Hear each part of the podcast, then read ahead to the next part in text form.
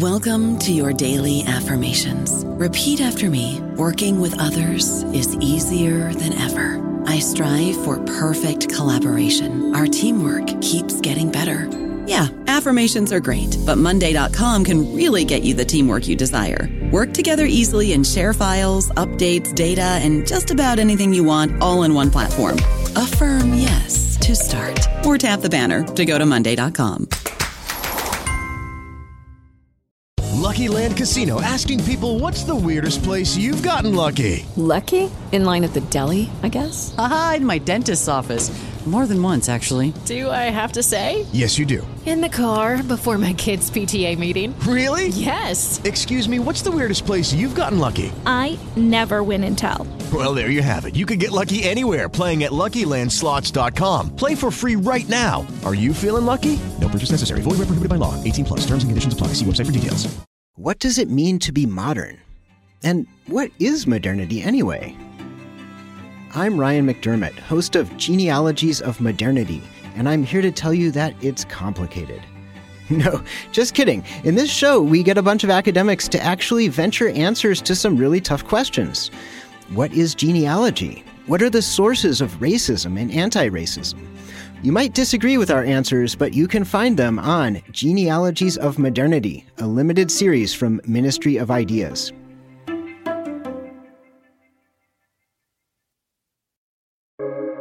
Welcome to the New Books Network. Welcome back to New Books in Historical Materialism. I am your host, Stephen Dozeman. It is slowly becoming clear that we are heading towards a deep ecological catastrophe. Our society's carbon footprint and its impact have been known for some time, and already we are starting to see the effects in terms of melting ice, warming oceans, and more frequent extreme weather. This will contribute to food and water shortages, political unrest, and migration crises that we are ill prepared for.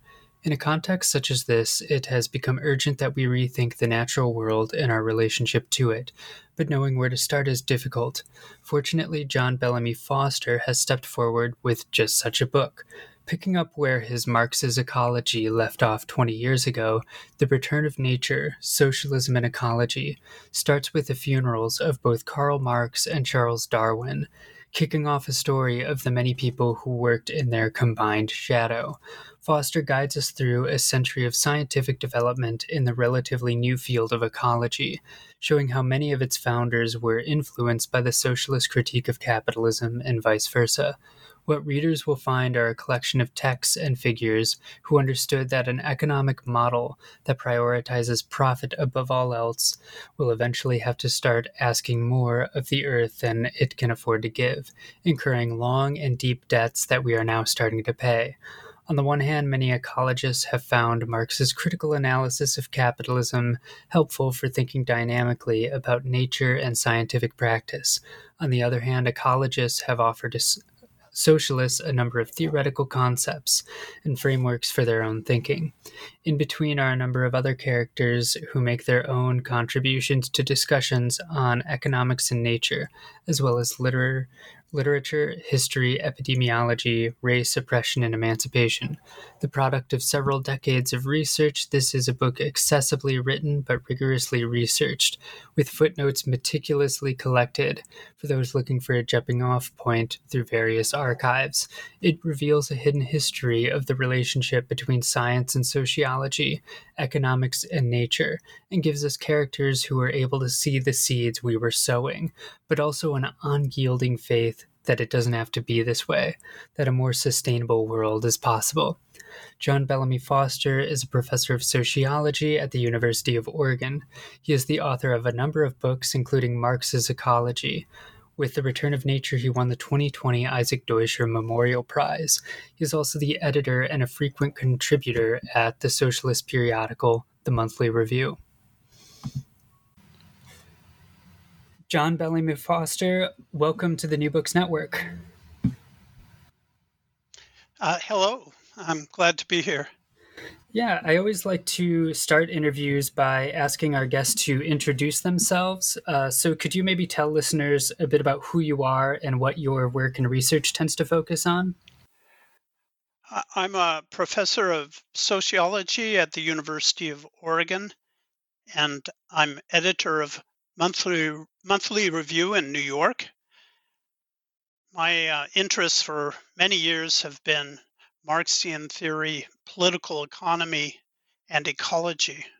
Yeah, and working at those intersections, yes. you've had a lot to lot to write about, I'm sure. So, um, to kick things off with uh, working through this book, you write near the beginning, quote, the word ecology was first introduced by Ernst Haeckel in 1866, the year before the publication of Karl Marx's Capital, as a way of referring to Darwin's notion of the economy of nature, end quote. So, for you, both in this book and your earlier book, Marx's Ecology, this is not an incidental anecdote, but speaks to the deep connection between Marxist and socialist critiques of capitalism and the field of ecology and the last couple centuries of scientific development more broadly. So, as a way into this conversation, could you explain why these two fields cannot be understood without each other? Well, first uh, on the on the term ecology, Haeckel introduced it in 1866, and and yet it didn't really enter into the English language. It wasn't it wasn't uh, used um, until uh, much later. It wasn't introduced into English um, until a decade later, and uh, it didn't really become a concept that uh, was used even in a technical sense prior to the early 20th century. So ecology was not a term that was really used in Marx's day, although although Haeckel had introduced it in 1866, by which he he meant uh, simply what Charles Darwin in The Origin of Species had called the economy of nature. But but what uh, socialists used, what Marx used, um, he he was the first to introduce it into uh, social analysis was the notion of metabolism, or um, and Marx used the concept of social metabolism, as well as the universal metabolism of nature, and uh, what he called the irreparable rift in in um, in the metabolism that capitalism introduced. So uh, he he um, he employed the notion of metabolism, taking it from his his friend uh, Roland Daniels, who was a scientist and and a political comrade and died early, and and Daniels wrote a great ecological work that only had one reader, and that was Karl Marx. And Marx uh, adopted the the concept of metabolism to explain the fundamental material relations, uh, what we call ecology now. And that notion of metabolism really became the basis for what we call e- ecosystem analysis. So, metabolism, the way Marx used it, was was actually used in the in the way that we use ecology now, and uh, and in terms of ecosystems theory, and it in it had to do with a very deep materialism. It had to do with the fact that if we look at social relations and we look at social production, it is at the same time a interrelation with nature, a met- metabolic relation with nature. And it's actually out of this analysis, this kind of analysis, that modern ecology arose uh, in Marx's time and after. And Marx was uh, in, in, in introducing it into social science and in looking at it in in a systematic way was one of um, the precursors of modern ecological thought. Yeah, so this book kicks off uh, with both the funerals of Marx and Darwin, who died within about a year of each other. Much of the first chapter focuses on a man who was in attendance at both funerals, E. Ray Lankester. Responsible for both the introduction of the term ecology into English, he also coined the term bionomics, the branch of biology that deals with the relationships between living organisms and their environment. So, can you explain these early theoretical developments and how Lankester's interactions with Marx helped plant some intellectual seeds in the early days of ecology? Well, uh, Lankester is actually a, a, very interesting figure. His father was a, a, socialist and a doctor and a major, uh, a major uh, analyst of uh, ecological problems and uh, problems of of disease and and uh, work relations in England in Marx's day. I don't know if Marx and and Lankester's father knew each other. Uh, but Ray Lankester, E. Ray Lankester, was um, was actually the protege of Charles Darwin and Thomas Huxley, and he also ended up being a close friend of Karl Marx. And Lankester was the leading biologist, zoologist in England in the generation after Darwin and Huxley. He's a very significant figure. And uh, Marx and he, in, in the later years of, of Marx's life, struck up a close relationship. Lankester happens to be very significant. He was a he was a, a socialist of a kind, more like a, a Fabian socialist than than uh, a, a socialist in Marxist sense. But that um, was enough for them to to have this uh, close relation. And not, they obviously uh, dealt a lot with materialism and science. And, and, Lankester was ended up being very important. He um, in, he developed uh, the ecological critique in Britain for the first time. He, one of his famous essays was was um, the effacement of nature by man and he was uh, really, as as I said, at the very top of British science. He developed an ecological perspective. He introduced, as you said, um, the notion of the, the word ecology into English, but he preferred bionomics, and he he dealt with um, one of the things he did was establish the, the British Marine Biological Institute, which um, uh, on the basis that we could we could understand ecological relations that is the interrelations between species and their environment and their nutrient cycles best by looking at at aquariums and at uh, biological um, marine stations he was also one of the leading figures in in uh, the development of um, the, the combating viruses and developing um, you know, uh, what we call the microbe hunters of the day. He was an expert on that and a leader in uh, with respect to the African sleeping sickness, and he was the one who first uh, pointed out, argued, uh, demonstrated that all all diseases, uh, whether in humans and animals, are are the product of of human actions. All the modern diseases, epidemics, are really uh, the product of human actions, which he traced to capitalism. He was um, a, a leading critic of um, of uh, species extinction, the, the leading uh, analyst of how we were driving species uh, into extinction in the in the late 19th and early 20th century, and he um, in developing in in dealing with issues like nutrient cycles and metabolism and ecology, he had an enormous influence on the later development of ecology.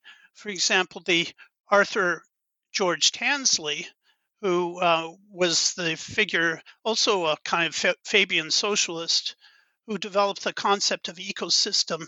He was a Lankester student, and so these things um, were transferred and uh, but but Lankester was was uh, the leading materialist thinker of his time, a very strong opponent of teleology, that is, notions that um, that um, things are predetermined, uh, that are they're um, determined by final causes like God. He was a very, very strong materialist. And I think that's what brought him and Marx together. But they shared this sort of critical ecological perspective, which is quite amazing uh, considering the time.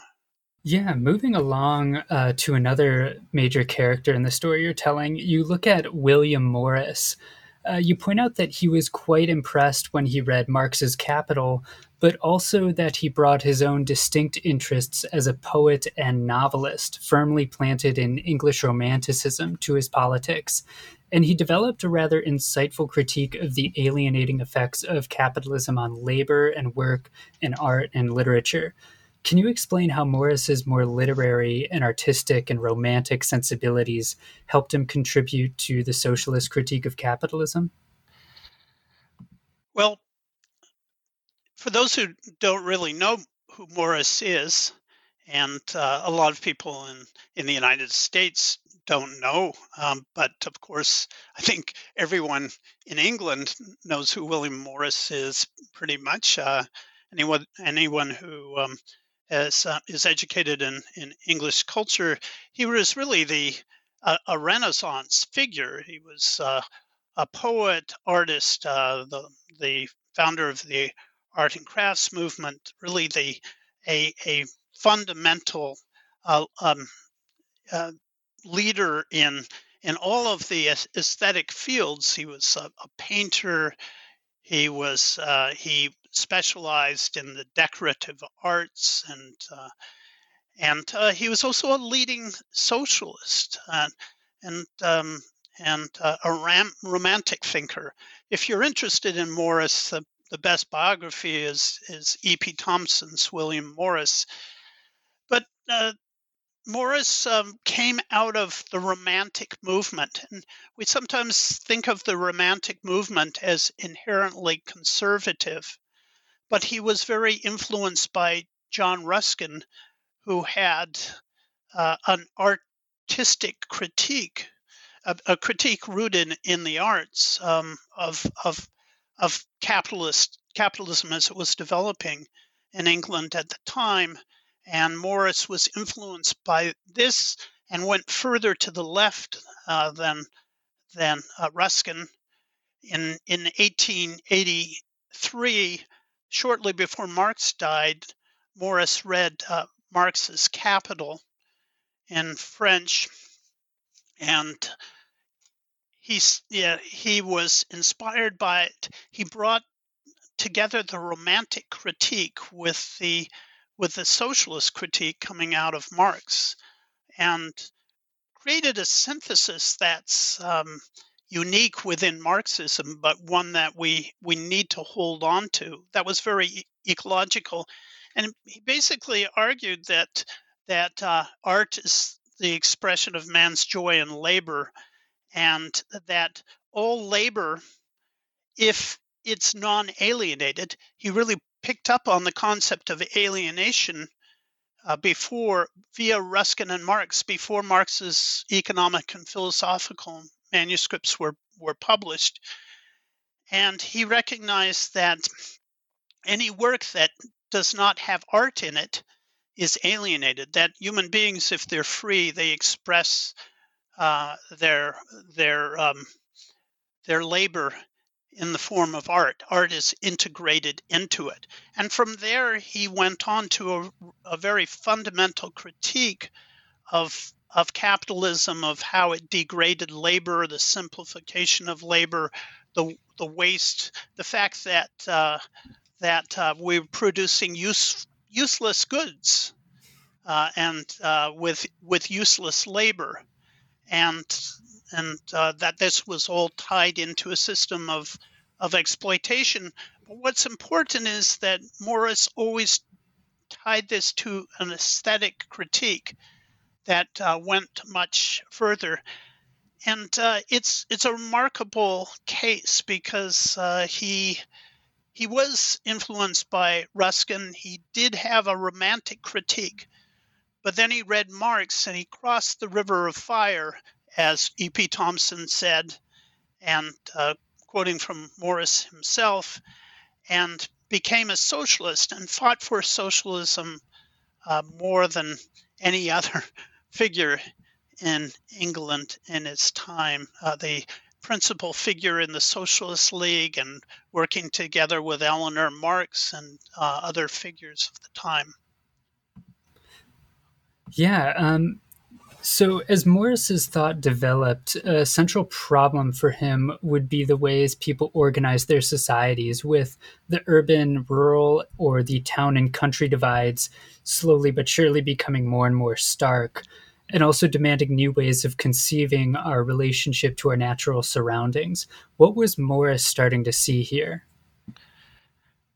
Well, as um, a romantic critic, Morris was was critical of industrialization and extreme urbanization in, in, in ways, though, that overlapped with uh, Marx and Engels. If you look at the Communist Manifesto in Part 2, Marx and Engels, in their, their 10 point proposals, talk about the need for the dispersal of urban populations.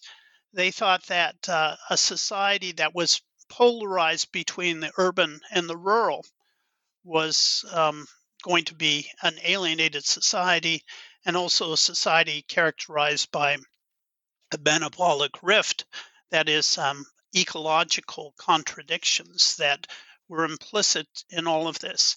And Morris basically traveled the same path, and and he wrote uh, uh, together uh, with with others, but he he dealt with uh, the problem of of the of urban society and the need to create uh, a dispersal of, of population and uh, at the same time a reinvigoration of, of both urban and rural life.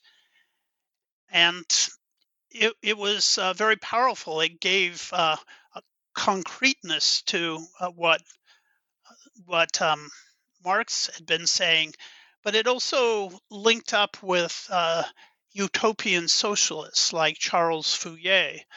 And I think probably, although uh, Morris wrote actual treatises related to this, I think the the culmination of his thinking in this respect is his great novel News from Nowhere, where he he depicts what a society what society could be after a revolution uh, well into the future. In fact, the the um, the uh, novel was set in the very beginning uh, of the 21st century.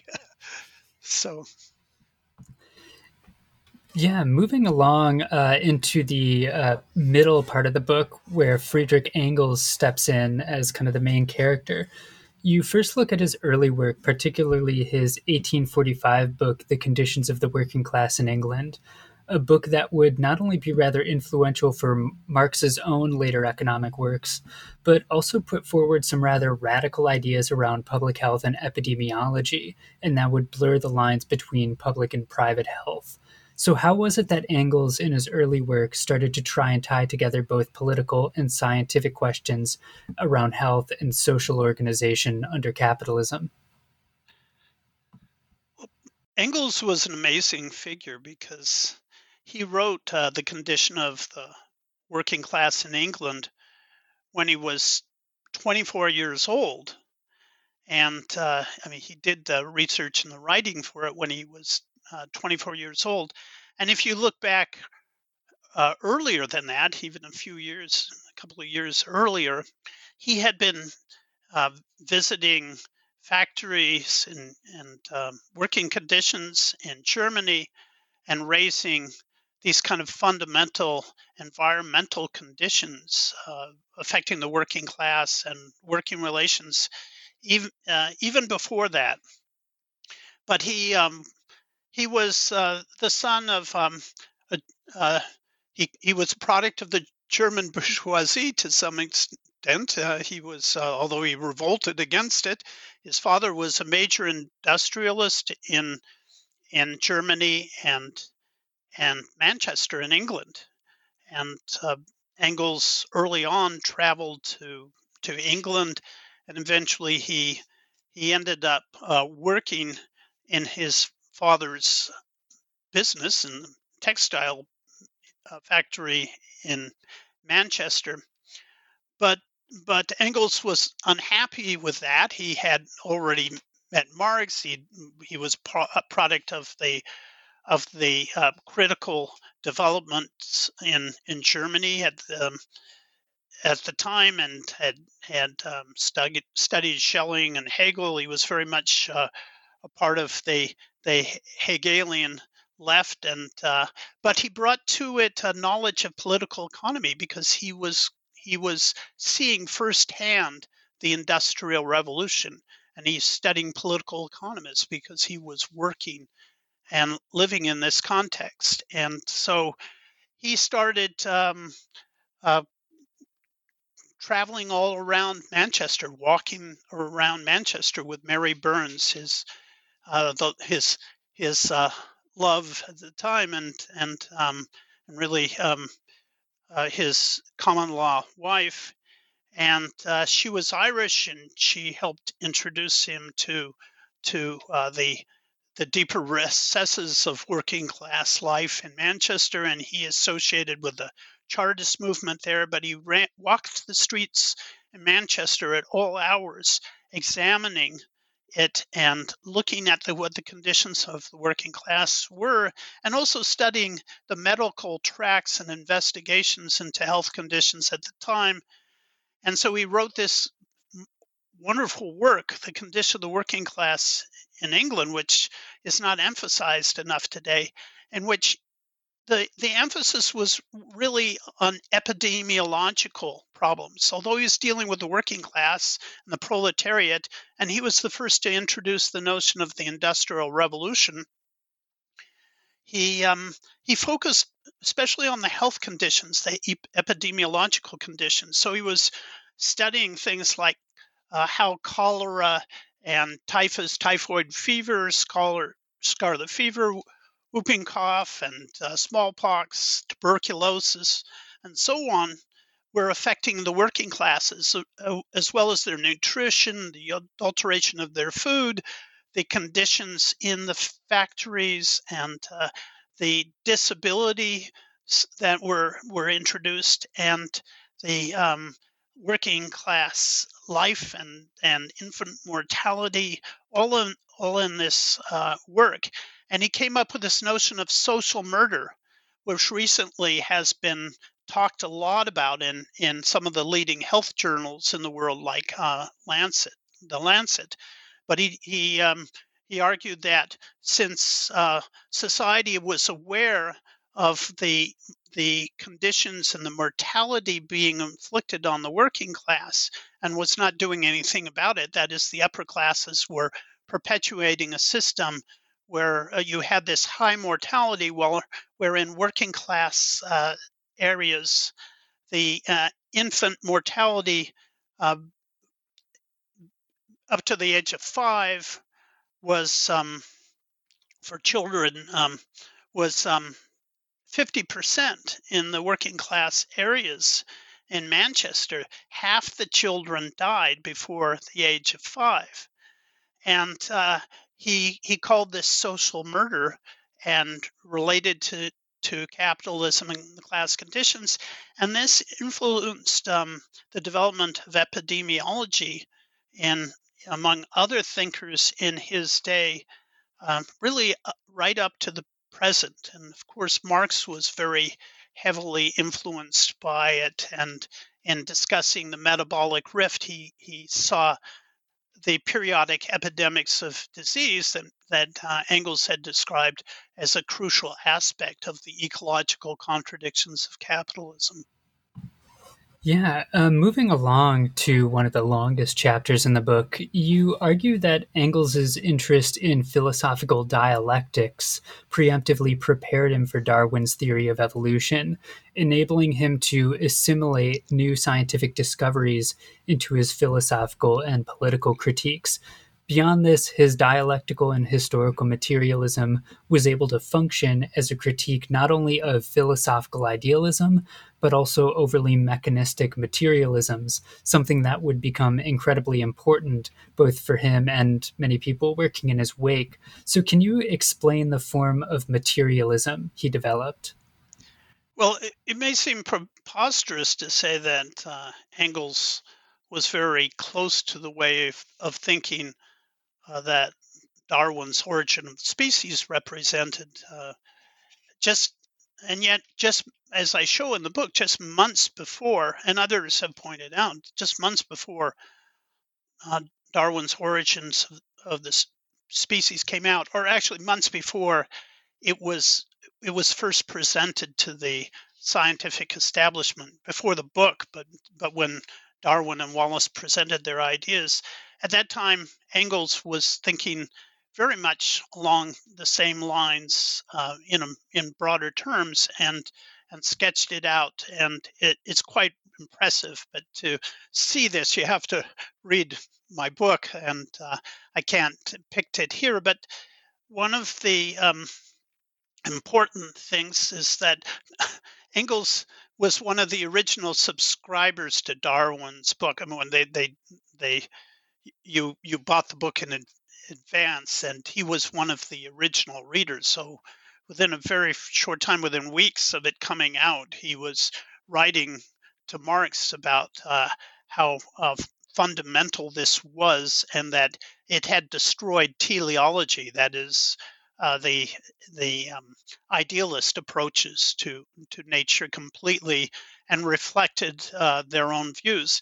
Now, the, the problem that materialism faced in the 19th century was that there was this conflict between idealism and materialism. But it, say if you look at it in terms of Descartes, Descartes had created a dualism. He said the mind, which he associated with human beings and with the soul, was uh, on on one side, and on the other were was nature animals, which we're treated like machines.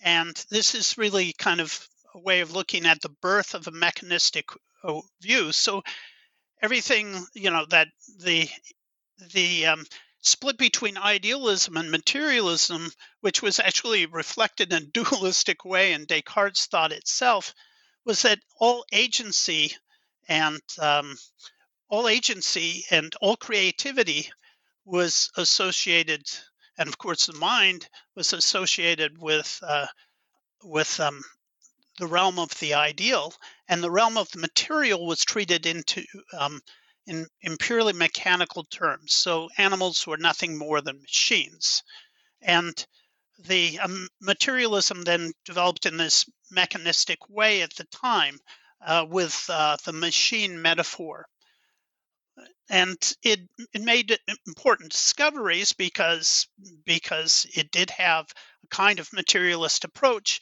But for thinkers like marx and and engels who had passed through uh, hegel's dialectics uh, this was impossible that idealism and and mechanical materialism sort of reinforced each other and that a meaningful approach to reality and science and the world would be critical of both.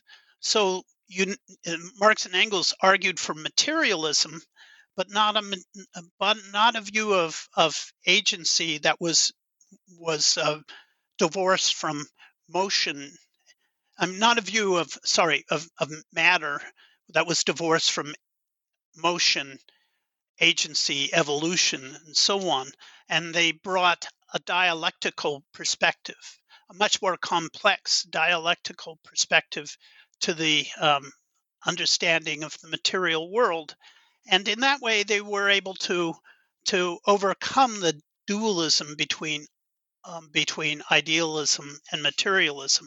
But they simply rejected me- mechanistic reductionist materialism. And for Marx, this goes all the way back to his doctoral dissertation on Epicurus, the great ancient materialist uh, Epicurus had rejected a mechanical materialism, and uh, instead uh, it was it had within it in Epicurus's thought, there was what Marx called an immanent dialectics. And uh, this was um, the way that um, Marx and Engels tended uh, to go forward. This is the way they constructed a socialist critique, understanding materialism is not divorced from life, evolution, agency, uh, creativity, uh, emergence, and so on, but as as involving that. And so, therefore, life itself and human beings and society could be fully explained within a, a materialist framework. Yeah, so in Engels's later work, you show his dialectical and historical materialism being applied to a host of new scientific and political questions. Although somewhat fragmented and incomplete due to his later efforts largely being dominated by trying to compile the later volumes of Marx's Capital, you still find a dynamic and rigorous application of his theories to questions of gender oppression, slavery, racial discrimination, and labor, and the way those were all connected. Um, and beyond that, all of this was in a context where scientific debates had deeply political implications, especially in the wake of Darwin's 1871 Descent of Man. So, what do we learn from Engels' later work here? Well, just going on from what I was talking about before, we for Marx and Engels, everything is historical, everything changes. There is no rigidity uh, a mechanistic, a reductionist worldview doesn't work, and this applies to all aspects of reality. And and um, if you look at um, material physical forces, they follow a pattern of emergence. That is the um, that as the as we say within science that um, the explanation of the different levels of reality have to do with different forms of organization which represent different emergent powers. So everything uh, was in a process of change and evolution and historical development. And if you wanted to answer questions for Marx and Engels, you look for for origins. And Engels really tried to look at the origins of the family. He tried to look at the the origins of human beings. Where did how did uh, human beings emerge? He, he raised questions about the origins of life and uh, and and so on. So this was his his um, approach, and in these later philosophical works and uh, and and critiques, he does that uh, very effectively. And and the most important manuscript from a strictly ecological standpoint is his the part played by labor in the transition from ape to man. And um, Engels developed, I mean, at, at a time that Darwin's descent of of of um, man came about, he was um, Darwin was trying to explain the uh, the evolution of of human beings and having a great deal of trouble. He tried to uh, explain it in terms of of um, of uh, sexual uh, selection, and he tried to um, he he um, one of the problems that Darwin had was he was still had this the kind of cerebral emphasis which is tied in with the dominant ideological perspective that if you wanted to see understand the evolution of of human beings, it had to be the brain developed first because we identify ourselves primarily with the brain. And so there are aspects of that in his thought. And while he talked about the, the role of the hand uh, in, in the development of the hand as maybe coming before the brain at one point in, in his uh, work, he, um, he associated that with warfare rather than labor but Engels came in and, he, and in part played by labor in the transition from ape to man, he argued that um, human evolution, the the emergence of human beings, of, of the of human species, or what we call hominins now, uh, was uh, the result of of our interaction with the earth. Uh, Engels said everything affects everything else in this in in this um, um, manuscript, and he and he um, argued that the core, though, of human development was was labor, so that human beings coming out of um, out of uh, ape-like species had, you know, that the um, and coming down from the trees that they had developed erect posture, and this allowed the hands to develop, and they began to to try to transform their environment by developing tools as extensions of themselves.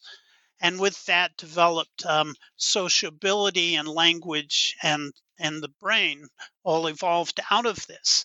And this is now called gene culture coevolution. And Stephen Jay Gould argued that that the greatest theorist of of um, gene culture coevolution in the 19th century was not Charles Darwin, but um, but um, Frederick Engels in in the part played by labor in the transition of man of ape to man. And so this was really fundamental. But he also went on to uh, talk about um, the ecological problem. He talked about how uh, we were actually unintentionally destroying our environment by the way production was being carried carried out. And he used this metaphor of the revenge of nature that would would eventually come back at us if we destroyed the the material ecological conditions uh, that um, that um, underpinned uh, human society. It was one of the most fundamental, most powerful statements on the human dependence on the ecological world and the contradictions of how we were we were relating to the ecological world ever written. And then he also um, dealt in the origin of family, private property, and the state, with the um, the origin of of um, of the oppression of women and how that was related to the development of the monogamous family. And he was trying to write a work on the three forms of slavery. But the most fundamental form of slavery, uh, he uh, he argued, was was this the enslavement of women, and and so did Marx, and that the that the capital relation actually arose out of the enslavement of women. Something that's not really understood very much about his thought, but is extraordinarily important in terms of today and how we build a socialist movement. Yeah, moving uh, beyond Engels and looking forward, you turn to the work of George Tansley, an English botanist who would push for some major shifts both within and beyond the field. Early in his career, he would put out a small philosophical manifesto, one that demanded that botany needed to have a more contextual approach, that plants needed to be understood within their ecological context. This kicked off a rather intense debate within the profession, with one person even accusing Tansley of botanical Bolshevism. Can you explain the demands Tansley was arguing ought to be made in terms of the scope of botany and the debate it would kick off? Well, I mentioned that Tansley was a student of of E. Ray Lankester, uh, Marx's friend, and Tansley actually uh, grew up sort of grew up at the the Working Men's College in London, which his his his uh, parents were uh, fundamental uh, to the Working Men's College. So he spent all of this this time there, even though he came from a bourgeois background. He was very integrated into um, into those working class issues from an early age, and uh, Working Men's College, um, for example, William Morris uh, spoke there. Uh, uh, most of the, the left figures uh, in England, in London at the time, spoke uh, at the Working Men's College, friends of, of Marx. And so Tansley had this background, and he um, he had a very hard time, even though he was he was uh, an extraordinary uh, accomplished individual, because he had this ma- a materialist he was very strong materialist, and and uh, botany was dominated by ecological sorts of views at the time, kind of the the final causes uh, teleology, and and this was was rooted into it, especially and into some of the structural traditions. So, to explain uh, plant communities, it was all explained in terms of of the uh, what the plant needed to do and um, and what were the final purposes and so on. But Tansley, you know, which was had very teleological religious tone, and this came out of very conservative traditions that were not really Darwinian. And Tansley came out of very much out of the the Darwinian tradition. I mean, Lankester, the most famous Darwinist in in um, England in the late 19th century, was was Tansley's teacher. Tansley also couldn't break into the ecological profession fully. He couldn't get a he couldn't get into the Royal Society because of this accusation that he was a materialist and then a but and and a botanical um, Bolshevik and uh, and so on. So he actually quit e- the ecological profession, even though he was a editor of a major journal and uh, and uh, he ended. He was the founder of the British Ecological Society. He kind of quit the ecological profession for a while, went to study with Sigmund Freud, and became a Freudian and wrote uh, a book on the new psychology, which was a bestseller in England the first really influential work on Freudian psychology, but it, it actually wasn't very Freudian. It was much more social in its orientation. And Tansley was talking about the need to advance the proletariat and promote, uh, you know, a socialist uh, politics and, and the needs of women in the context of this. And then somehow he, he got back into ecology. He got um, um, he worked his way into the profession finally, uh, but he was always in this struggle, and he ended up being in a struggle, particularly uh, with uh, Jan Smuts in in South Africa. I don't want to get into a long story. This is an interesting story, though. Some of you, you know, if you've never heard of General Jan Smuts, who was a general in in South Africa and, and became prime minister of South Africa and was the the originator of the term holism and, and wrote his influential work on holism. You, you may not have heard of him directly, but a lot of you have seen the film Gandhi.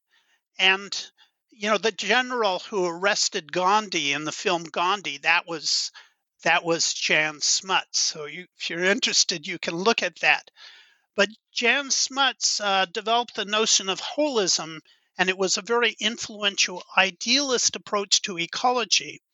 The problem was that he he also was the originator of the concept of apartheid, and he mixed his holism, his eco, his ecology, with a with a theory of of racial hierarchy. And this was, t- and and with idealist notions of ecology that were prominent at the time, and this was too much for Tansley. So this caused Tansley to write uh, his great work, The Use and Abuse of, uh, of Vegetation, a very terrible title, but um, the, um, the use and abuse of, of um, vegetative concepts and terms, which is important because that was where the concept of ecosystem was introduced. And it was reduced it was introduced on materialist foundations using notions of nutrient cycles the connection between between um, the the living world and and the the organic and the inorganic world all brought together in terms of ecosystem building on things he'd learned from Lankester as well as the systems theorist theory of um, of of Hyman Levy, who was a major uh, British Marxist mathematician, and, um, and and rooted in the in the whole materialist tradition. But it was it was actually an attempt. The ecosystem concept was introduced to destroy um, ecological racism of Trump's kind and and idealist approaches to ecology and and uh, teleological conceptions, and it it became um, influential. It became our primary approach to ecology, and it had this foundation in metabolism, um, the the concept that Marx had utilized. So uh, th- this is very important, and um, and it, people don't know this history because it hasn't been told. Probably because, um, from an establishment perspective, this is a story that would they would rather not tell. Yeah. Uh, jumping right off of that, you've been alluding to my next question. Um, also, in this chapter, you look at uh, Lancelot Hogben, a British zoologist who took the ecological ideas that have been being developed the last few chapters and took them directly into political debates, particularly with uh, the aforementioned J.C. Smuts and his holistic theories. So, throughout these sections, you not only unpack this uh, debate they had, but also uh, consistently make it very clear that this debate was not purely theoretical. There were very important political implications to it. So, can you unpack the dynamics of this debate and what the political stakes here were? Well, with Hogben, again, the story again um, really starts with uh, with Smuts. Hogben was a was um, a Marxist, and he he was more skeptical about dialectical analysis, but but uh, he he also was um, a developer of dialectical analysis, and uh, he saw himself as coming out of the Morris tradition in many ways. So he mixed Morris uh, with Marx, but he was um, a major uh, British uh, Marxist scientist, uh, along with other figures like J.B.S. Haldane and J.D. Bernal and Hyman Levy and uh, Lancelot, well, and and um, and um,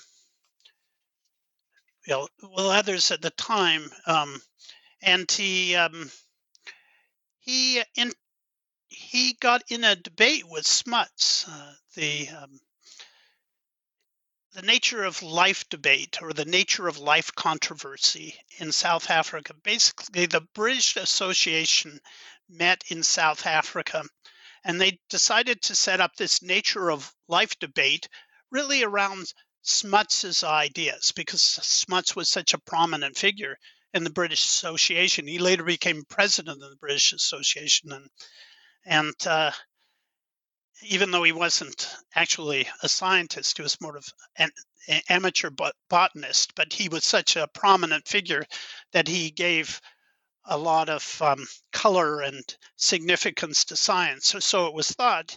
And so they set up this debate with Smuts, and they needed somebody who would oppose Smuts, who would be strong.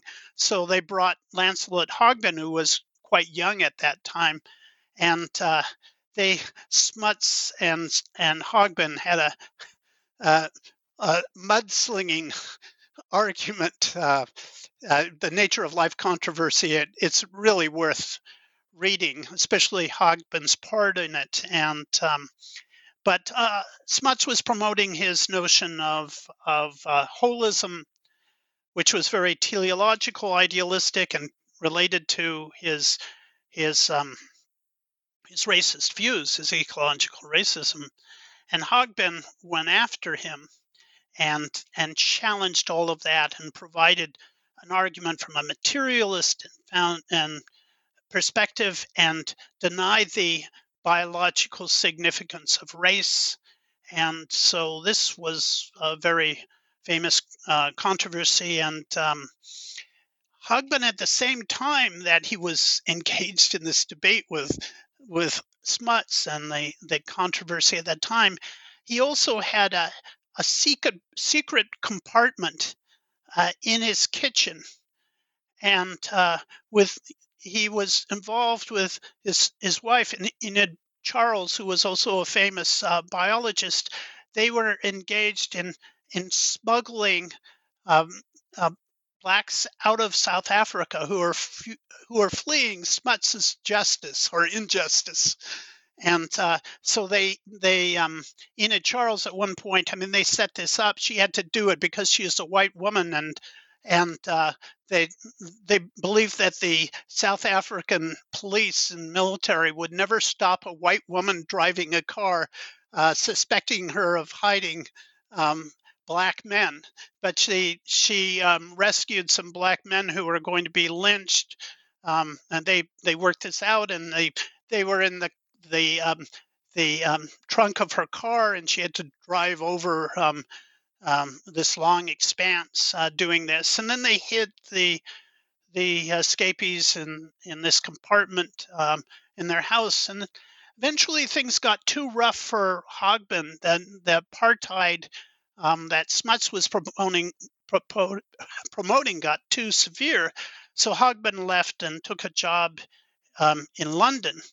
But after he got back to England, he devoted himself to attacking the genetic theory of race which had been developing. And he used his mathematics and his methods to destroy the, the genetic theory of race. So the, the and uh, J.B.S. Haldane, who was um, the um, a Marxist biologist and uh, basically the um, um the um, one of the two leading figures in the new Darwinian synthesis in in England, uh, joined him and they they destroyed the biological notion of race, the genetic basis of race, and this goes all the way down to Richard Lewontin's uh, work and and our time. So this was uh, really important, and it grew out of a struggle against ecological racism and apartheid, and um, the they paid for it later because the Brit- the leaders in the British Eugenics Society went after them uh, as as communists later on and uh, to get their revenge. But they they basically destroyed the back of the eugenics movement in England. I don't know about you, but I'm very busy and I don't have a lot of time to cook. That's why I subscribe to Factor. Eating better is easy with Factor's delicious, ready to eat meals. Every fresh, never frozen meal is chef crafted, dietitian approved, and ready to go in just two minutes. You'll have over 35 different options to choose from every week, including Calorie Smart, Protein Plus, and Keto. These are two minute meals. Factor meals are ready to eat and heat, so there's no prepping, cooking, or cleanup needed. They're flexible for your schedule. Get as much or as little as you need by choosing your meals every week. Factor is the perfect solution if you're looking for fast, premium options with no cooking required. Sign up and save. We've done the math, and this is important. Factor is less expensive than takeout, and every meal is dietitian approved to be nutritious and delicious. Head to factormeals.com slash NBN50 and use code NBN50 to get 50% off. That's code NBN50 at factormeals.com slash NBN50 to get 50% off. Moving forward, uh, the Second International Congress on the History of Science and Technology, held in the summer of 1931, would exert a lasting influence on British science and politics for some time as a last minute group of scientists from the Soviet Union would present a series of papers that would give Marxist dialectics, particularly of the Engelsian variety, a second life after lying somewhat dormant in British scientific communities for some time. After this con- conference, there would be a renewed effort to study science dialectically and historically. What did the Soviets present at this conference, and what was the effect it would have on a later, newer generation of British researchers in their own theoretical and political development? Well, it's another interesting story because this was in 1931 when trans um, continental air flights were almost unknown, and they were having this this second international conference on the history of science in in London, and suddenly, although they they had uh, invited a, a Russian biologist to attend the conference Stalin had said no, and they weren't expecting anybody to come from Russia.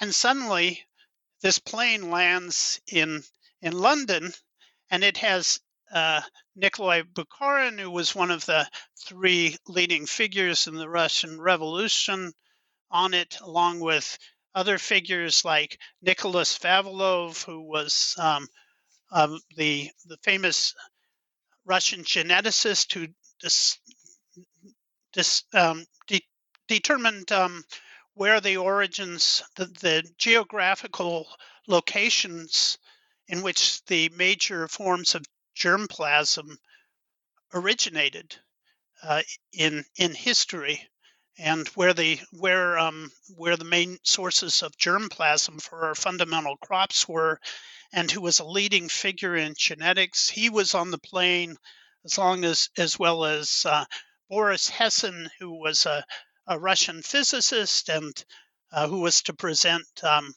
a, a a talk on the history of science that that uh, challenged the whole history of science up until that point, and B. Sarah Zavadovsky, who was um, uh, attacking, wrote it was a, a, physicist who was criticizing vitalism. They were all there, and others, and they um, they they arrived and they they turned for for the left scientists at the conference, people like Joseph Needham and and uh, J.D. Bernal and and Levy and and Hobsbawm and and um, others. They they they turned everything upside down. They suddenly created a new view of the world, on a, more materialist, dynamic materialist, dialectical materialist, ecological view of the world was suddenly present. Of course, Hessen said, well, uh, the idea that had always been there that uh, there Newton was born and then there was light. Uh, so that was the explanation of the development of science was wrong. That actually even Isaac Newton uh, could be understood as developing in a historical context that um, reflected certain material conditions, and and this uh, through this suddenly made science historical uh, for the first time. So all of this um, was going on. And for these British scientists, it had a huge impact. They suddenly started reading Engels, studying the the um, um, dialectics of nature of Engels, and uh, and um, relating Darwin and Marx, and uh, and building ecological conceptions, uh, and it grew out of that. Now, uh, now some of these thinkers like Haldane and Bernal and Needham and and uh, Levy and are, are, criticized for for having been coming out of uh, Stalinist uh, science, and I don't want to get into that, but the important thing to understand here is that that all of these British Marxist thinkers were primarily influenced by the Soviet scientists that arrived in 1931. This is what influenced them and set them off, and they they retained a, um, a connection to those scientists. However, all of those, almost all of the scientists who visited uh, London in 1931 were executed um, by by Stalin. Well, in the purges, they were executed because ecology, uh, a, a, fundamental ecology, was seen as too dangerous uh, in in um, Stalin's uh, Soviet Union, and so these British thinkers sort of carried on a tradition that had been eliminated in the Soviet Union, and uh, but they carried it on within British science and ended up uh, influencing later developments. Um, they represented then a, a very special tradition.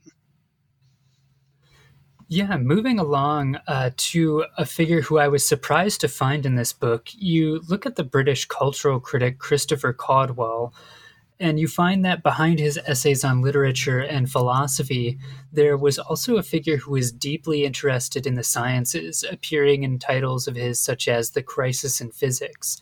The crisis he detected was a problem not just in the natural sciences, but in society more generally, and had to be understood in the context of a broader issue that stemmed from a limited bourgeois worldview that was either trapped in philosophical idealism or the overly me- mechanistic materialism we've been discussing. So, what was Caudwell getting at in his scientific thinking? Well, introducing Caudwell, who's whose real name was uh, Christopher St. John Sprigg, but he took on the pen name of Christopher Caudwell, and that's how we we know him. He, you know, he was extraordinary figure. Um, we have to remember that he died at age 29 in the Spanish Civil War on the Republican side. In his first battle, um, uh, manning um, a a um, machine gun with a with um, a comrade and um, and uh, trying to uh, give his you know the rest of of the British forces the uh, chance to retreat, and so uh, he he was a figure who only wrote uh, serious works. I mean, he wrote some um, works in in on air flight and and uh, poetry and uh, early poetry and um, and things like that, and some and mystery, not detective novels early on. But in his last few years, he became he's he wrote illusion and uh, reality which was was his great you know aesthetic work which was a bit of a jumble because it was it was inf- it was influenced um, partly by Freud, and then halfway when he was reading it, he became a Marxist. And uh, it's an enormously creative, powerful work, but not quite um, didn't quite gel because he um, he was in transition when he wrote it. And after that, he wrote. Uh, you know his great collection of essays, studies and further studies, and a dying culture, and like you said, the crisis crisis of physics but also his um, a manuscript that he wrote, um, Heredity and Development on biology, was not published until the 1980s because it um, it criticized the then dominant view of uh, of um, in the uh, of evolution in in the uh, or attacks on evolution uh, associated with Lysenko in the in the Soviet Union. So it was not published by the Communist Party, which really had control of the manuscripts and, and uh, wasn't published until the 1980s, um, half century, uh, more than a half century after Caudwell died. And uh, but it was enormously important in all of his work. He he ties together aesthetics and dialectics and science. He takes as kind of his motto William Morris's notion that art and science are the two primary forms of culture, and he uses dialectics influenced by Marx and Engels to bring them together. And in the process, and particularly in heredity and development, but also in some of the later essays of studies in uh, and further studies in a dying culture, particularly further studies he develops this very powerful dialectical ecological view that um, is is extraordinary, and uh, I try to explain in this book. Most of the scholarship on on on Caudwell is is on simply his literary works or his, his literary criticism, uh, which is important. But in many ways, the synthesis uh, he he brought uh, in terms of uh, bringing together art and science and ecology uh, was, in my view, and dialectics was a more fundamental contribution and very powerful.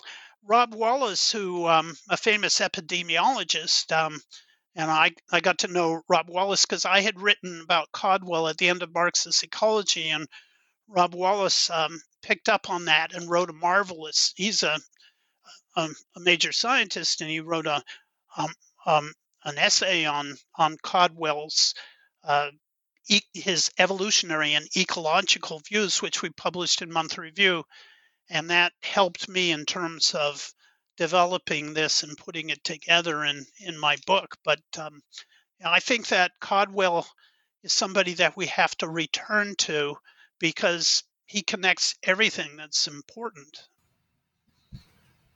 Yeah, moving along to the final main chapter of the book, you look at the lives of many of these British scientists after the Second World War. So, at this point in their history, their socialist politics made them the targets of various attacks, often of questionable quality and for reasons that were more based on political biases than good scientific rigor. The long term effect was that many figures we've been discussing had to go through various forms of metamorphosis, although this didn't always lead to an abandonment of their moral principles so much as finding more suitable outlets for them, such as in anti war or anti nuclear movements, or in anti racist and anti colonial struggles. So, can you tell us about the pressure figures such as Hogben went through and how we continue? How uh, they continued to find outlets for their ideas throughout the Cold War?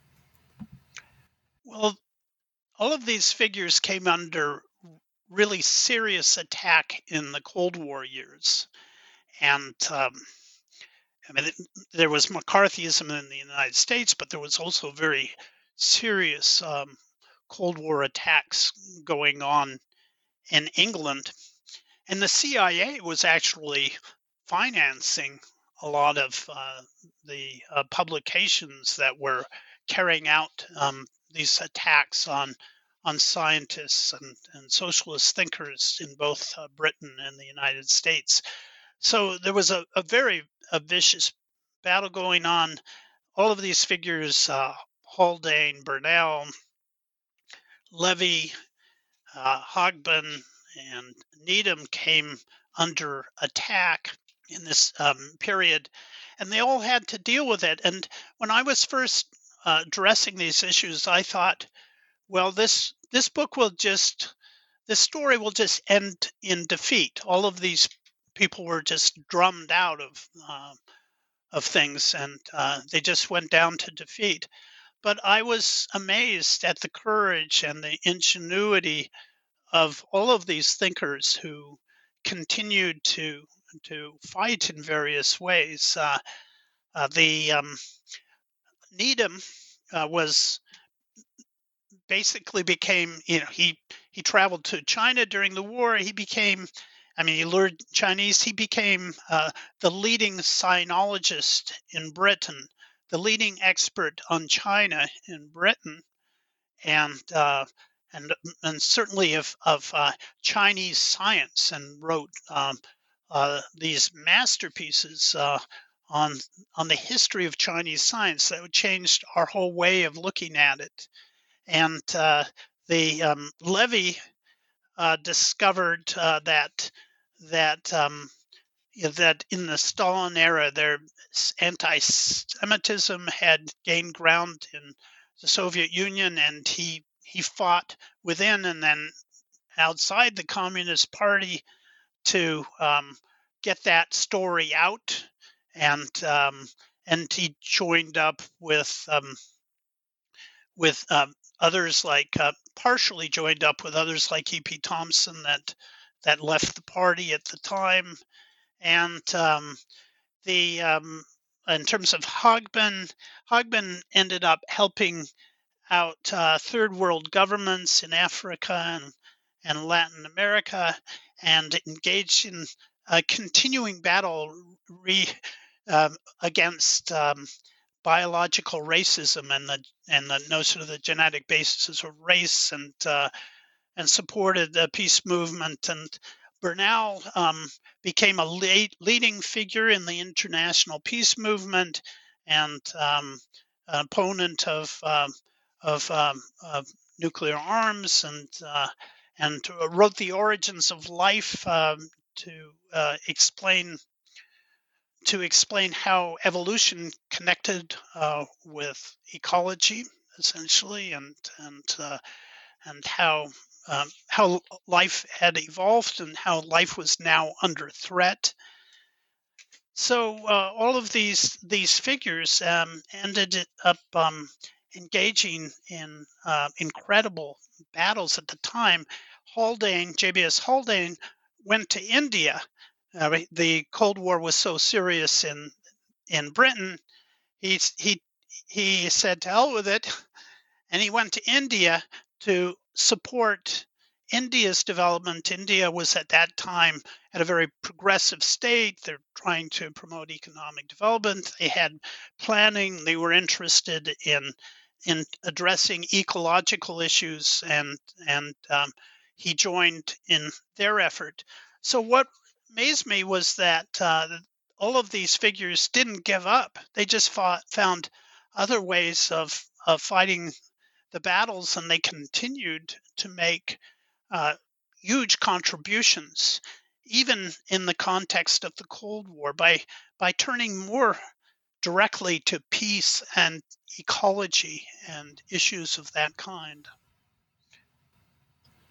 Yeah, that was an excellent part of that story. I loved hearing about it. So, in the book's epilogue, you turn to later ecological activism, much of it inaugurated by Rachel Carson's 1962 book, Silent Spring. So, without discounting the importance of that text, you do a lot of work to contextualize it and show how that book and the movement it inspired belongs in the story you've been telling us. In particular, you point to some of Carson's influences, uh, including figures such as Hermann Joseph Muller, a Marxist scientist and geneticist who she cited several times in the book, and who in turn praised the book upon its publication. So, what do these quiet connections tell us about later decades of ecological activism, uh, connections that have traditionally been downplayed or ignored?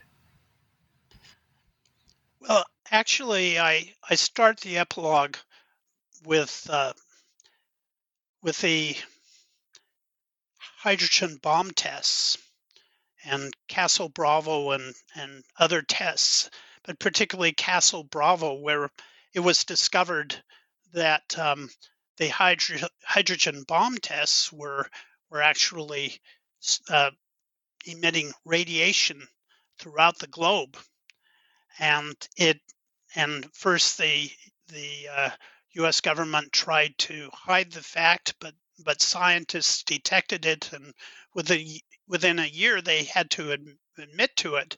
And so I I I deal with the first great environmental movement of um, of the 20th century or of the the post war years is was led by scientists.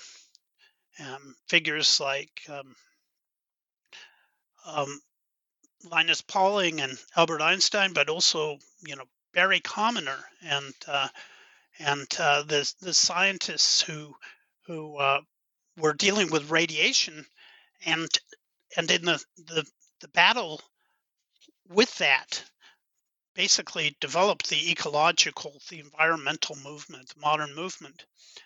And um, and some of these figures uh, crucial figures like Barry Commoner actually were directly influenced by by the British um, Marxist scientists we're talking about. Barry Commoner was a socialist and and built on some of these same ideas.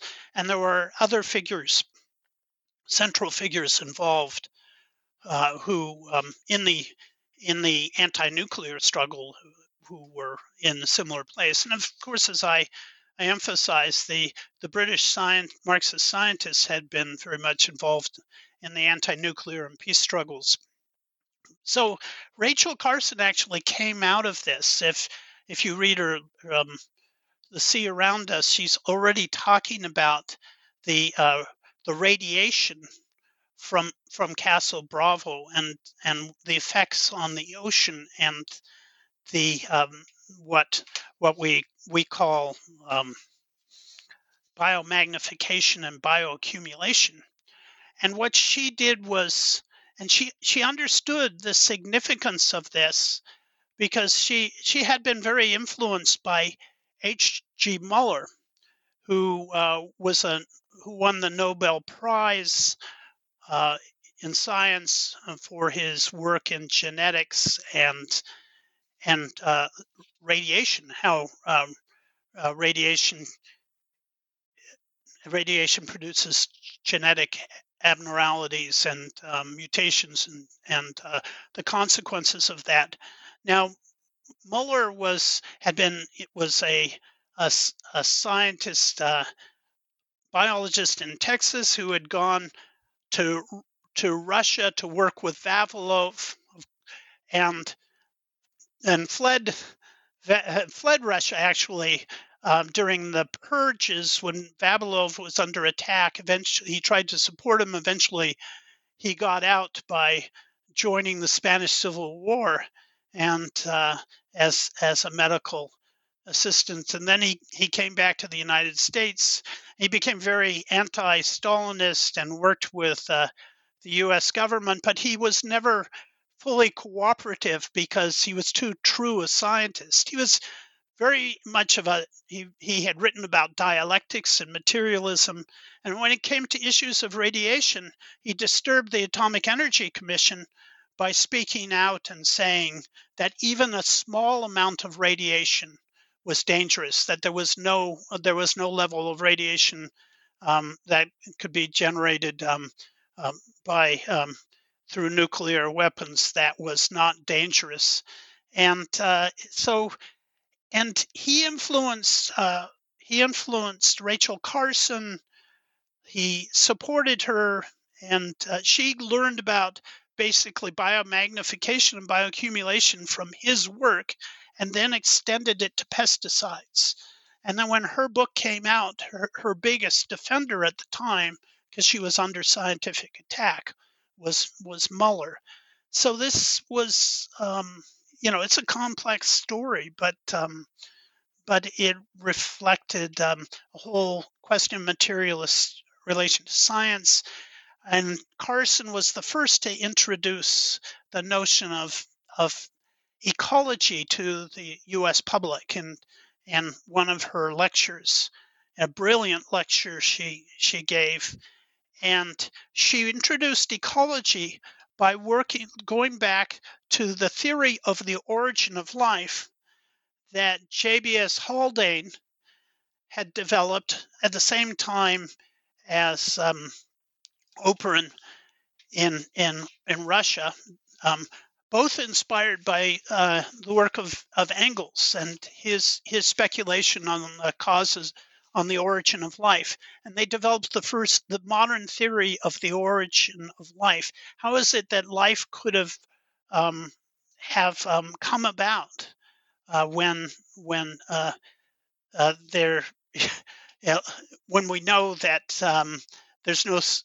spontaneous generation, and they showed that in the early conditions of of the Earth, such spontaneous generation was was possible, but the appearance of life itself changed the conditions on Earth and in, in the atmosphere that made spontaneous generation no no longer possible.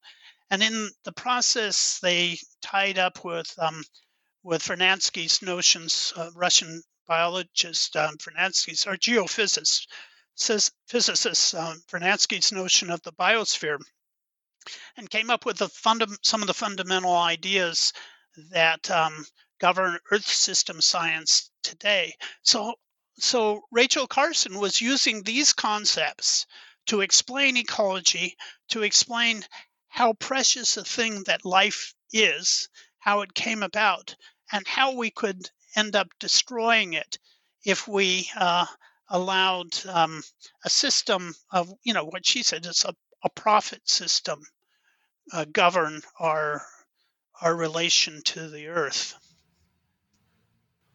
Yeah, that brings us through uh, the book itself, but I want to move past the book with a couple final questions. Um, first of all, uh, the last couple years of uh, living under the COVID crisis has forced a lot of us to rethink a lot of things regarding public health and its relation to other social and economic dynamics. But one thing I think many people are currently wrestling with is the fact that it is taking so long for us, especially in the United States, uh, which was the first place to really get uh, quality vaccine access. It's really taking us a while to get past it. Initially, a lot of people assumed that Donald Trump's incompetency was driving our high numbers of cases, but we're now over a year into Biden's presidency and still being hit with various waves. And our biggest wave even happened in early 2022. So, what are the frameworks provided by eco socialism give us in terms of better understanding how this pandemic is playing out and what would be needed to truly address it? Well, I actually think that the the uh, leading proponent, the leading representative of the tradition of ecological historical materialism that uh, I have been talking about. The, the, the leading figure today, certainly since since um, Richard Levins uh, died, is Rob Wallace, who um, I've mentioned before is an epidemiologist who deals with uh, the origin of origins of pandemics, who explored the origins of COVID 19, who was one of the first to explain how this, um, really, the first to explain how this developed out of our destruction of, of the ecology through the role of agribusiness, and, and um, that the whole problem is related to commodity chains and to uh, the neoliberal ordering of our our um, medical system. He he put it all together, uh, building on this same critical tradition of uh, ecological um, Marxism, and explicitly, you know, uh, writing about um, about uh, Caudwell in his earlier work, um, dealing with the question of the metabolic rift and how it relates to to uh, the development of disease, looking at um, how the capitalist system has played into this. And there are other people like um, Nancy Krieger and so on who who have uh, Mike Davis who've developed this, but but uh, uh Rob Wallace is a fundamental figure, and he's um, leading representative in what we call structural One Health. Um, the uh, One Health is now the kind of holistic approach to to um, pandemics that's developed and is really part of the establishment. They brought together different fields: veterinary science, um, um, the um, medical field, um, epidemiologists, and and uh, uh, just about every field you can imagine, except for um, uh, the any critical political economy. Now, basically, uh, Wallace argues that the key to understanding what's happened is is to understand capitalism and the capitalist political economy and agribusiness and how it's created these phenomena and also how it makes particular societies more vulnerable than others. Uh, one might be critical of um, of um, China in a lot of respects. I mean, I have my own views on that, but uh, it is it is true that um, that um, China, I think, after May 2020, up up until this year, had only three people die of of um, COVID nineteen. Well, um, we're we're approaching a million in the United States, and I do think that that has to do with different social structures and and priorities. One can say all one wants to, you know, all one wants um, about authoritarianism, but there's much more to it than that. This is um, something that uh, the Chinese population believes in and cooperates with and and has different organizational ways of dealing with. But when you have that kind of discrepancy in the mortality rates, uh, it means a lot. There there is there are things about a neoliberal capitalist society uh, that um, make it very vulnerable to to uh, high mortality in this case. But it's also true, I think, that if you look at the mortality, as Rob Wallace himself emphasizes, it's the most vulnerable who are seen as expendable in this society who are dying, right? It's um, it's uh, people of color, it's um, the elderly, it's um, the disabled, the um, and so on who are dying in far higher numbers. And in the kind of society we have, um, where of devil take the hindmost, right? We just uh, that is accepted as as wor- as worthwhile in in uh, as uh, as long as the goal is the accumulation of capital. we the idea is we have to accept things like this um, because people are expendable, profits are not, and uh, this is a problem of our, our of our society. The uh, wealth is concentrated even more during the pandemic, well, while people have been dying, and I think that Frederick Engels, if he were here today, would call that social murder. In fact, the Lancet and other medical journals have called it social murder, turning back to Frederick Engels in that respect. So I, I think that um, what we've been talking about here is very relevant. Yeah, I thought of it a lot when reading the chapters on Engels, definitely. So, moving along and turning to the climate crisis, there's very little doubt now, especially among young people, that we're heading towards ecological catastrophe. This has led to a number of youth led initiatives demanding more radical change, as well as a broader wave of political radicalization among young people. If there are lessons these early eco socialists can give these movements today, what would they be? How should the insights developed here and throughout this book inform the struggle for a more sustainably organized society?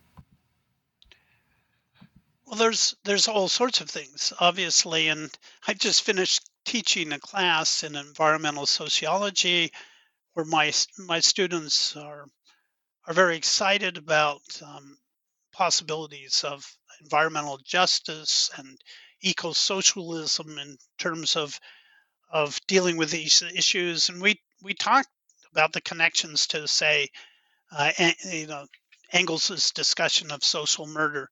But look at um, uh, notion that everything is connected to everything else, or he said every, every um, everything affects everything else, and um, this ecological standpoint is really necessary. We can't have a reductionist view that says we can we can abuse we can we can treat nature as something to to um, uh, expropriate and exploit and dis- destroy and treat as an externality without recognizing that we ourselves are part of nature, which is is actually a, a statement from Engels's part in in in, um, in transition of of, um, of the part played by labor in the transition of um, the ape to man. He, he says that human beings um, are part of nature, and this is what we we have to understand we have to understand all of these these connections. We have to understand that capitalism is is very much embedded in this ecological destruction and metabolic rift in in the sort of uh, disruptions we've been talking about. And it's not as though capitalism didn't bring things to the world that were good.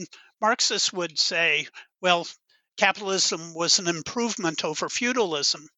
But the point is that we are now in the process of destroying the earth as, as a home for humanity.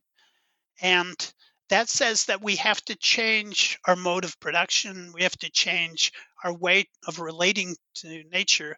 We have to create a world of ecological sustainability and substantive equality.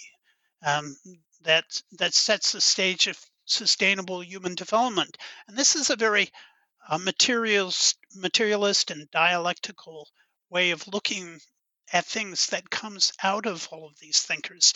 We have to we have to have the view that William Morris had that um, uh, our our relation to nature has to be an aesthetic one, and not just um, to do with use we have to recognize the innate value of the world around us, innate in the sense that we are part of it and, and really can't separate ourselves uh, from it unless we are generating destruction. Marx himself uh, had the most radical notion of sustainability in, in the 19th century, or probably ever. He said that he said at one point in Capital, uh, we don't own the earth. Uh, he, he said that uh, even all the people uh, on the all the nations and people on the planet don't own the earth, we we uh, simply hold it and, and trust uh, for future generations and must maintain we must maintain it for for the chain of human generations. I think that's the quote is more elegant than the way I've presented it. But the point is that's how we define sustainability.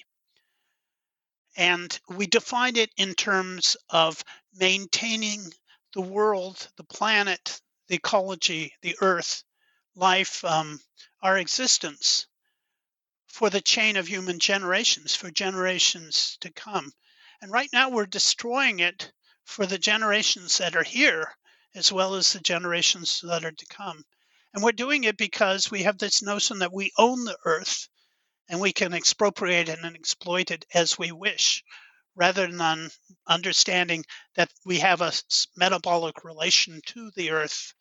And um, this, this is an ecological element that's tied to our production because it's how we produce, how we we um, carry out our material production within our economy that really determines our ecological relations. So if we're if we're destroying the planet, it has to do with those relations that that uh, of production, and we have to we have to alter them. So this analysis, all of these thinkers um, point in these directions. And think how Lankester is in the in the 19th century, uh, in his Kingdom of Man, in his uh, man's uh, um, effacement of, of nature, he's saying that that um, capitalism, our commercial society, is destroying the earth. And unless we deal with it rationally in terms of science, in terms of of of coevolution, he didn't use that term, but that was essentially what he was saying. Uh, we we have no future, and uh, he said that he said that in the 19 I don't know in the in the first decade of the 20th century, and um, and um, more than more than a century ago. But that was correct, and we have to we have to reaffirm reaffirm those discoveries, learn from them, and recognize there there are answers to our present society, and they've been around for a long time. But we need to go radical more. We have to be more radical and go deeper, and we have to look back to those who understood this in the beginning and and were more radical and went deeper. Um, and that's just a requirement of the future of humanity. Yeah, that's a powerful note to end on. So, as a final question, I always like to ask: Are you working on anything now? Any any new directions you're going? Well, I'm always working on something. I have a book coming out that's already in press called "Capitalism in the Anthrop- Anthropocene," which, uh, strangely enough, is as big as The Return of Nature, around 700 pages long, but it's in press. And right now I'm working, I've, I've written two articles. One came out in March, one's coming out in April on the issue of natural capital, how the, the, um, how um, there are now attempts to turn nature into capital to financialize the earth that um, are not theoretical but are are really um, on the move and are very dangerous because they weave together financial the possibility of of uh, financial and ecological crises uh, uh, playing on each other. And of course they involve uh, expropriating much of the earth from indigenous populations. So i've been writing about that. But right now I'm working on an article on on the nuclear problem because it seems to be at the forefront, and um, I'm I'm doing a an article that builds on E.P. Thompson's uh, essay of the 1980s called uh, "Notes on Exterminism." Yeah, it's, it's a got a lot to work with and all it, that. Yeah, it's a grim reality, but but if we face it, we can we can um, we can find another way. So it's called uh, Notes on Exterminism for the Peace and Ecology Movements. And it's the peace and ecology movements uh, that I think um, are the reservoirs of our hope. Yeah. Yeah, we'll look forward to those. So, in the meantime, John Bellamy Foster, thank you so much for being with us. Thank you.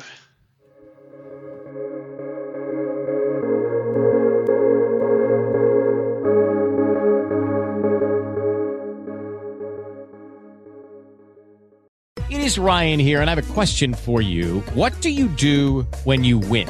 Like, are you a fist pumper? a woohooer, a hand clapper, a high fiver. I kind of like the high five, but if you want to hone in on those winning moves, check out Chumba Casino. At ChumbaCasino.com, choose from hundreds of social casino style games for your chance to redeem serious cash prizes. There are new game releases weekly, plus free daily bonuses. So don't wait. Start having the most fun ever at ChumbaCasino.com. No purchase necessary. VGW. Void were prohibited by law. See terms and conditions. 18 plus.